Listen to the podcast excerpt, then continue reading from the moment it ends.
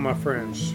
Pray that God's peace and His wholeness and His completeness is just overwhelming you this morning, and that you know beyond a shadow of a doubt that God is for you, that He is enough. Today we begin a what I've called a marathon study in a subject that I first brought over 10 years ago to a local congregation because I was so convinced that the culture that we are living in uh, here in America and in other parts of the world where you may be listening, we are living here in the 21st century in modern day Babylon. That may seem ridiculous to you, it may seem so mysterious and questionable to you, but I pray that as we study together, from the life of Daniel and his associates, that we will be equipped to believe God, to follow Him, and to conduct ourselves accordingly as we live, even in Babylon. Pray with me. Father God, God of Abraham, Isaac, and Joseph, creator and sustainer of the universe, my Lord and my Master.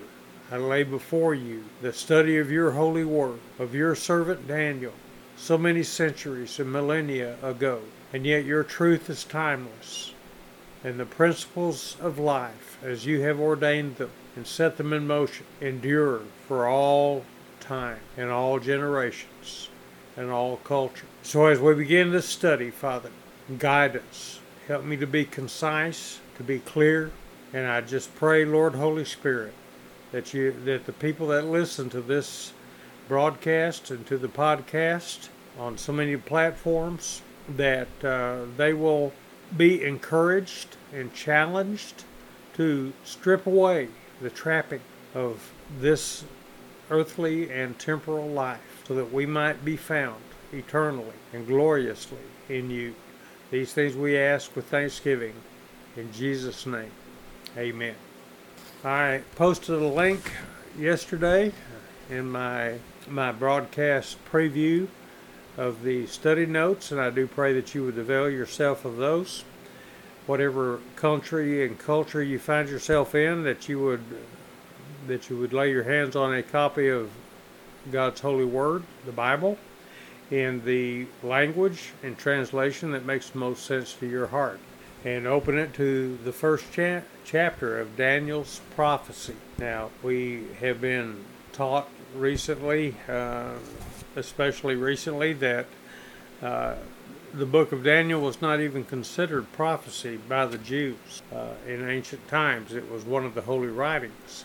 But we, we see how prophetic, prophetic that Daniel's words are, yeah, were and are to us today in, in so many aspects of the coming kingdom. And we see in the narrative of his life, in the life of his associates, his believing in, in faithful associates, we see patterns for us to be encouraged by and challenged by and to live according to his word.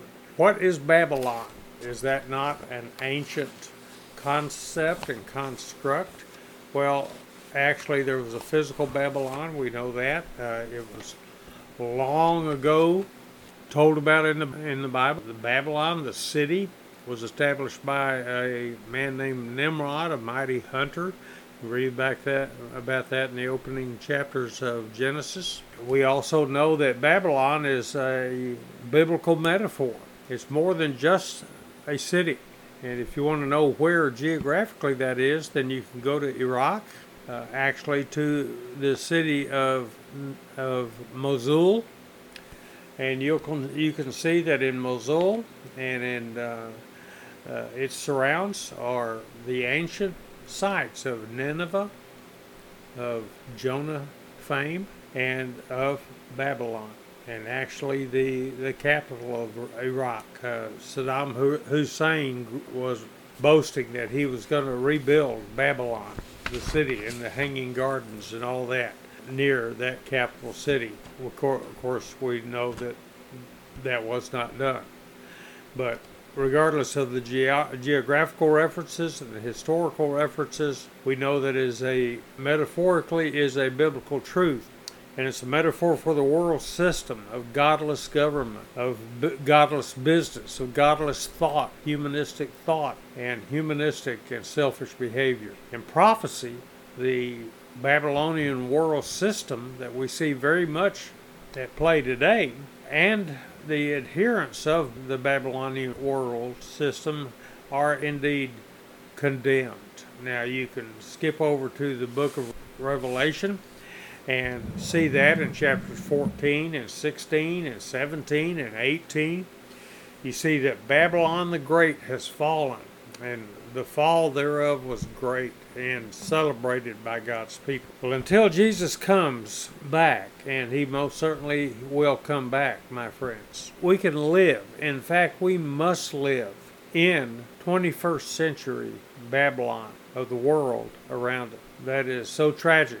Uh, we can read about that in John's Gospel as Jesus talked about the, the last days in his high priestly prayer in John 17. He said, that he is not going to ask, the, he did not ask the Lord, God his Father, to remove us from the world, but rather that he strengthen us to live as witnesses and as, as irrefutable testimony of his reality in this world.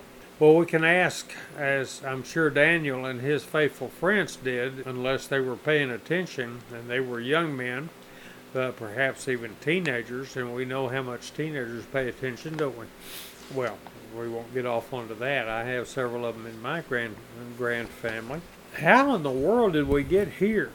I can imagine after they landed in Babylon, after being cruelly and harshly transported and abused on the way from Jerusalem to, to the city of Babylon, they were looking at each other and says, How did we get here? Well, pretty clear the warnings given by God's prophets to return to uh, being faithful followers of God and obedient followers uh, to to meting out justice and righteousness in the world that they lived in. We can see that that was most certainly rejected in favor of let's just have a party if there's an idol that can help us have a good time and maybe even meet some of our needs, let's worship that idol. Well, my friends, we know where that'll get you, don't you? And it's where they it's where they got them. I must say, in in all of my previous broadcasts that I've been talking about this over and over again. Perhaps you're weary of it. But I'm going to continue to talk about it because this is God's warning to us here in the 21st century that cl- carry the name of Jesus, that we must return to God. What did he say in 2 Chronicles 7:14 that if my people, if you find the land in famine and earthquakes and, and fires and floods and all the things that we see going on in our world today, wars, rumors of wars, oh, my friends, what shall we do if we find ourselves in these circumstances? Well, he said, do this humble yourselves. If you are my people, you humble yourselves and pray and seek my face and turn from your wicked ways. We look at the television or the news media, the internet, and we say, oh, this is so evil. Well, in the first place, we can just turn that stuff off I know I'm broadcasting over the internet right now, and I thank God for that. But the fact is, we can turn it off. He's not telling them to turn from wickedness, He's telling us to turn from our wickedness, turn from our wicked ways, and pray and seek His face so that He will hear from heaven, forgive us of our sin, and heal our land. Oh, my friend, I know I have people in Western Europe and Eastern Europe and Africa and Central America, all over the world, watching and listening. And oh, my friends, we must humble ourselves and pray and turn from our wicked ways, repent of our evil, and turn back to God. Well, Daniel was born in the reign of Josiah, king of Israel who was a good king. He he did right in the eyes of the Lord. He wasn't perfect. No earthly king is. God told him about that. He says, You're never going to get a king that is as good a king as I am. But still, the people say, Oh, no, no, give us a, give us a, a material leader. Daniel may have even heard the prophet Jeremiah as he warned Israel, as he warned Judah to turn from their wicked ways to abandon the false prophets and the false idols, to ad- abandon the injustice to the poor and the compromised. Sounds a whole lot like us today, doesn't it? Although Josiah, the king of Israel, was faithful in following God's word and his commands, Judah, the kingdom of Judah, the seven two tribes, and those that had abandoned the godless ten tribes and, and migrated into Judah's protection, they had become so corrupt that God swore in 2 Kings chapter 23, you can read that for yourselves, to destroy even Jerusalem, his holy city. And to be sure, Josiah the king was killed in battle against the Egyptian invaders. Uh, we can read that that was a rather foolish endeavor on his part, and he was killed as a result. After that, Judah reverted to its sinful ways of idolatry and injustice under Jehoaz and Eliakim, or Jehoiakim, as the Babylonians named him.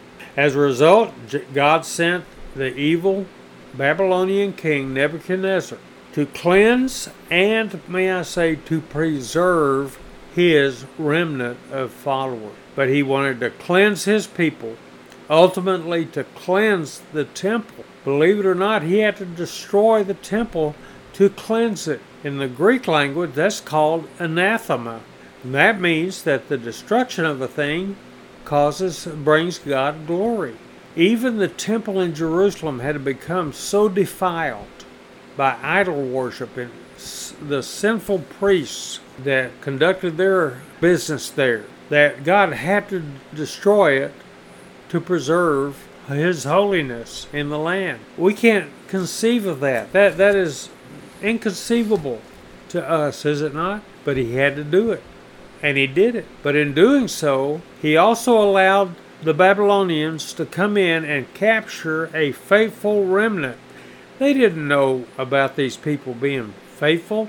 They just captured everybody that they thought would do them good. Our world is no different today, my friends. If we fall, even if we remain faithful as God's people, many of us will be taken into captivity. We need to pay attention to what's, what's going on there and what's going on here. And we need to make up our mind. And that's the title of this part one of this series Make Up Your Mind. Results sent Nebuchadnezzar to cleanse and preserve his land and his people Daniel was probably taken captive during one of the early exiles, and again, that's in the early 6th century before Christ walked the earth, in the 580s BC. He was of noble birth, we read about in Daniel, and he was well educated. Let's go ahead and read. Uh, get your copy of Scripture. We're going to read Daniel chapter 1, and I'm not going to read the whole thing, just the first few verses. In the third year of the, of the reign of Jehoiakim, king of Judah, Nebuchadnezzar, king of Babylon, came to Jerusalem and besieged it. The Lord gave Jehoiakim the king of Judah into his hand, his Nebuchadnezzar's hand, along with some of the vessels of the house of God. These were holy vessels that had been defiled by the evil priest and by the king. Oh, it's inconceivable. And he brought them into the land of Shinar, Babylon, Persia, to the house of his God, and he brought the vessels into the treasury of his God. We just, uh, this is an abomination to us, but God had to do it because these were defiled. Then he ordered Ashpenaz, the chief of his officials, to bring in some of the sons of Israel including some of the royal family and of the nobles, youth, young men, in whom there was no defect who were attractive physically, they were good looking, showing intelligence in every branch of wisdom, endowed with understanding and discerning knowledge, and who had the ability for serving in the king's court.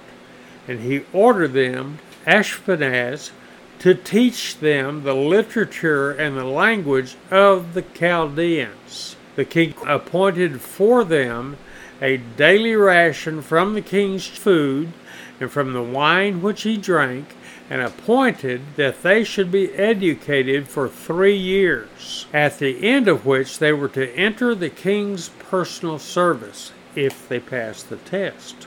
Okay, so we ask the question you're a Jew from Israel, from Judah. How do you turn these people? And, and these were obviously not the only nations that Babylon had conquered. They'd conquered every nation in the known world at the time, except Egypt, of course. But they brought all these different nationalities, different cultures into Babylon and said, okay, we're going to make Babylonians out of you. And we say, no, you're not. Okay, let's just say, for instance, if the Chinese should continue their takeover of the world, not far fetched. So they would say, okay, now that you're here in Beijing, after surviving the slave ship journey, now we're going to teach you all the Chinese culture, the Chinese literature, the Chinese language, the Chinese this, the Chinese. We're going to make Chinamen out of you. And what what are you going to do? You said, well, let me get, uh, just a moment. Let me go get my firearms. Well, go ahead and go get them. But I guarantee you, the enemy is better armed than you are. Boy, this is a this is a wonderful message, isn't it? But that's the way. How do you make a Babylonian out of a Jew? Well, there's a four-step process, and it's laid out right here in front of us. The first step is identification. We're not going to be able to go through this whole message on the in one one fell swoop here. You're going to have to study it for yourself.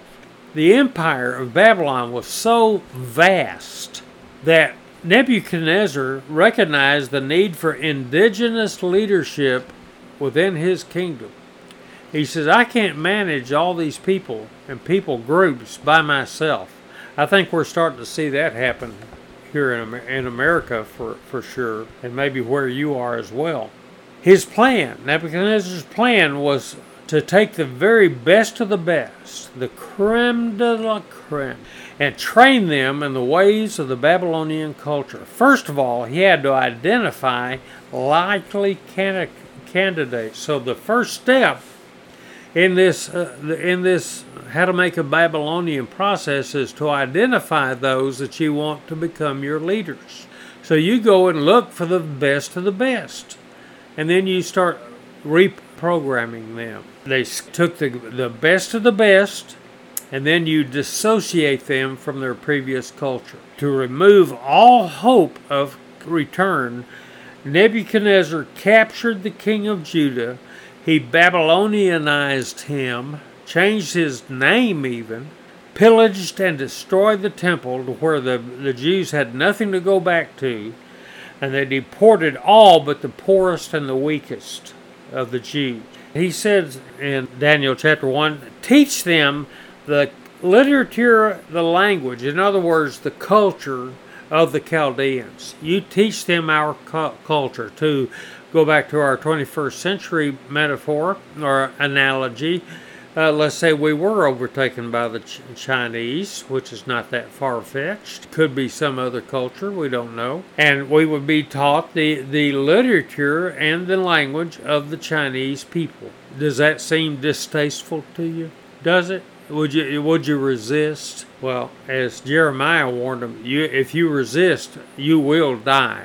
You know that. And you say, better dead than red. Okay, but are you here for you alone? Are you here recognizing that wherever God allows you as a faithful follower of Jesus to be, that's where you're a missionary. It's where you are right now, but maybe you're going to be someplace else next year or the next decade if, if Jesus tarries. So, dissociation, remove all hope of going back home. And that's what he did. Although Aramaic, a, a dialect of Hebrew in a, in a sense, was spoken in Babylon, Chaldean, another Semitic language, was the language of power. Yeah, maybe modern, perhaps modern day Persian or Farsi uh, is related to Chaldean. I'm, I'm sorry, I do not know that piece of information.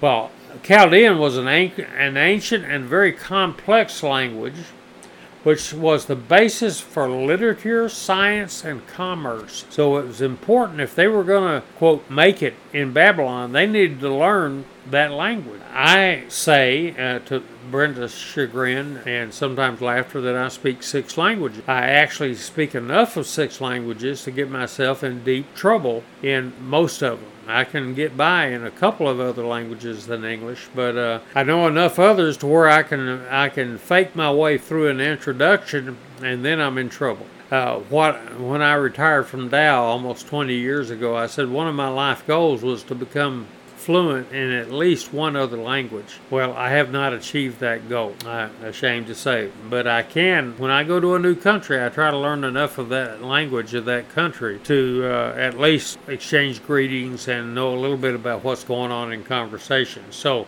that's where they were. The Hebrews, the Jews, would be required to learn the culture in which they were to operate it, for the king's benefit, but it was also for the Lord's benefit. See, God was going to turn around, turn this around, and say, okay, you're not going to be totally assimilated. You're going to learn enough of the culture to where you can culturally relate to the people and make the Lord God, Jehovah, known to them. And that's exactly what Daniel and his people did. The situation that they were in presented them with a really serious choice. Are you going to be assimilated or are you going to essentially play along and learn as much as you can about this culture so that you can maintain your personal spiritual integrity? And that's where we are, my friends. Are we going to be so patriotically American and English speaking that we refuse to learn enough about another culture to where we, we can show them the true God? That's what his program's all about. Okay, the third step, okay, we, we have identification, identify those that, that uh, you want to lead in your in your kingdom. Uh, dissociation make it make it very difficult, if not outright impossible, for them to go home. And then the third step is assimilation assimilation. Assimilate them into the culture, and hopefully they'll be no way to tell that they're actually not a Babylonian by birth. Well, that's not going to happen. Okay, when I go to Africa, it is pretty obvious that I'm not an African. I may speak uh, a few words of Swahili or Sangha or whatever other language, Bemba. What I may be able to speak a few words of that, but it's pretty obvious I'm not an African. Okay. Now, if I lived there long enough, I could speak enough of the language, and I already have some African clothes. I could wear clothes to where, okay, I could I could rather resemble uh, culturally them, but I'm not them. Assimilation. Okay, this was a very well organized and proven program of assimilation. Okay, in this it had it worked in every nation that Babylon had conquered. It was very successful. In this culture, to name something, okay, in that Semitic or, or Eastern culture, to name something was to establish dominion over it. All right? If I give you a name, that means I have dominion over you. I have power over you, but I also have responsibility for you. And you might say, well, what's in a name? Okay, if you look at Daniel and his three friends, can you name his three friends? Can you name them? I could almost bet you money if I were a gambling person, which I am not that you would say, "Yeah, I can, I can name them as, as Shadrach, Meshach, and Abednego." Don't you realize, my my friends, those are their Babylonian names? Do you know their Hebrew names? Azariah, Mishael, Hananiah. Do you know their names? But see, what we know even today is Shadrach, Meshach, and Abednego. Those are idol and false god, Babylonian god related names. So you assimilate them, but you, get, you give them another name. you establish that I have dominion. Even even Daniel was given another name, Belteshazzar. Okay, but we usually don't know his other name, do we? Uh, we don't know his other name. We don't recognize Belteshazzar. We we still know him by his God-given name, Daniel. God is my judge. Well, the process of assimilation works like this, and we're going to have to we're going to have to close because we've run to our 30, 30 minute limit. We're halfway through this, but we're going to press on. All right, the process of assimilation goes like this. You change the way you think. You give them a, uh, by giving them a Chaldean education. You change your identity and your loyalty by changing your name. Nobody ever calls you by your name again. How are we identified as Jesus followers? Through the ordinance of baptism. It's a it's an ordinance of identification. We identify with the person, the message, and the work of the Lord Jesus Christ. It also symbolizes that we died with him, we were buried with him, and we raised again with him. We live a new life in him. That's that's all through Romans chapter 6 verses 1 through 4. We see it also in Isaiah chapter 62. And then you change your lifestyle by changing your diet. You begin to eat the food. You like Chinese food? A lot of you already do. Well, do we need to c- continue there? Maybe it won't be the Chinese.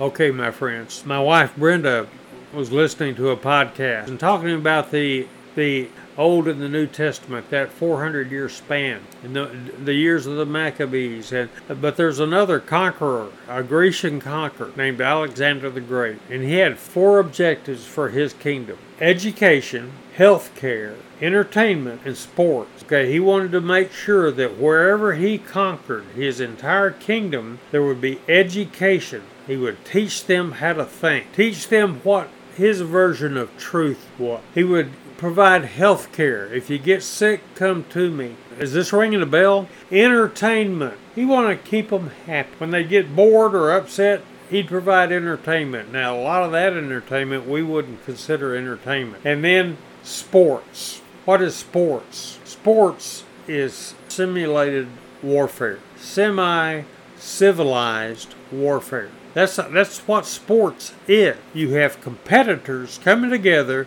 and they have to obey a certain set of rules. It's still warfare, but it's it's almost civilized. Okay, so teach them how to think. Take care of them when they get sick. Entertainment. What does entertainment do? What do you call that today? Muse means to think. Amusement, you don't think. That doesn't. Does that not sound like our culture today? Have we not been assimilated? Oh, my friends, how do we get here in Babylon? By going the way of Babylon, by becoming 21st century Babylonian. God forgive us and help us to, to thrive in this kingdom, being faithful to Him. Father God, we come to you in Jesus' name. And we ask that you just take these truths and burn them into our psyches, into our very soul. Oh, Father God, forgive us of our sins, cleanse us from all unrighteousness, and lead us in your righteous paths for your name's sake. We ask these things in Jesus' name. Amen. The grace of our Lord Jesus Christ and the love of God and the fellowship of His Holy Spirit be with us all evermore. Amen and amen. We'll see you next week for part two.